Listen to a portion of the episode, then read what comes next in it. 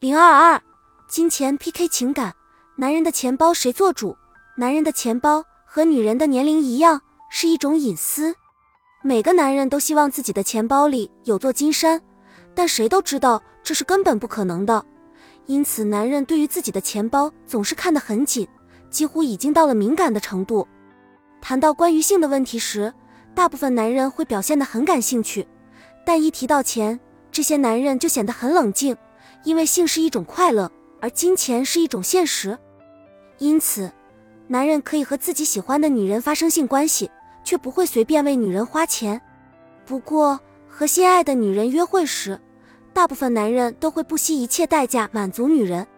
当心爱的女人微笑或感到幸福时，男人也会感到幸福。而且认为自己的能力得到了认可，因此在跟心爱的女人约会时，男人们都舍得花钱。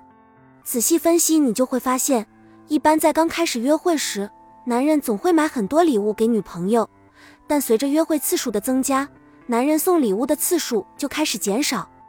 出现这种情况，也不能全怪男人，因为那个男人当初就不是心甘情愿为女人买礼物，而是为了得到女人才投资的。当然。这只是一种类型的男人，尽管这种男人占据了很大的比例，但仍然不排除还有另外一种男人，他们从来都不会苛责女人的购物欲，在他们眼里，懂得生活的女人才是美丽的女人。但是，即便是这样的男人，当女人一味地掏空他们的钱包，却让他们体会不到一点点的体贴与关爱时，再有钱的男人也会心痛。这时候，他们心痛的不是钱。而是觉得自己被当成女人的提款机。阿庆三十岁那年离婚，很快认识了阿南。离过一次婚的阿庆对阿南很满意，用一脸的淳朴打动了这个善良单纯的未婚男子，而阿南也对他倾注了所有的关注与爱。但是阿庆对于阿南所付出的感情并不在意，现在的他关心更多的是阿南一个月能挣多少钱。他为前夫生了一个女儿。用六年的时间苦心经营家庭，到头来却换得老公的狠心背叛。她觉得接下来的日子自己应该享受属于自己的人生了。现在阿南的工资卡交到他手上，需要的时候找他拿一点生活费，而他自己的工资卡则交给父母。他觉得这样做，即使感情再次出现意外，自己也能有一份经济保障，因为他一开始就将两个人的经济分了彼此。所以花起阿南的钱来，他一点都不觉得心痛。曾经是嫌弃的他，现在觉得做饭是一件浪费时间的事，还不如去楼下的小饭馆点两个菜来的舒服。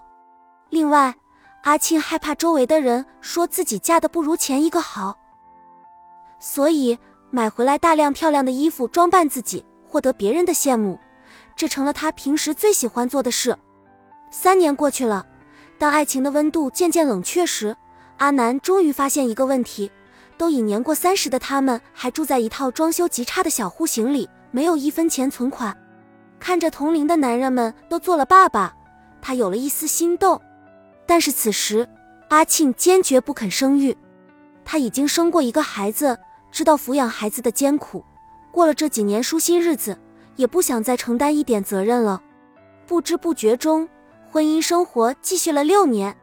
这几年里，阿南的父母兄弟给他做过无数次思想工作，想一想“一日夫妻百日恩”这句话，阿南不肯接受他们让他离婚的建议。他心里想，能给女人花钱的男人才是真正的男人。可是有一天早上醒来，他竟然找不到一双没有破洞的袜子。他问阿庆，阿庆说：“你的袜子都要我管，太好笑了吧？”事实上，阿南已经好几年没有好好买过一件衣服。他其实是一个朴实的人，并不注重衣着打扮。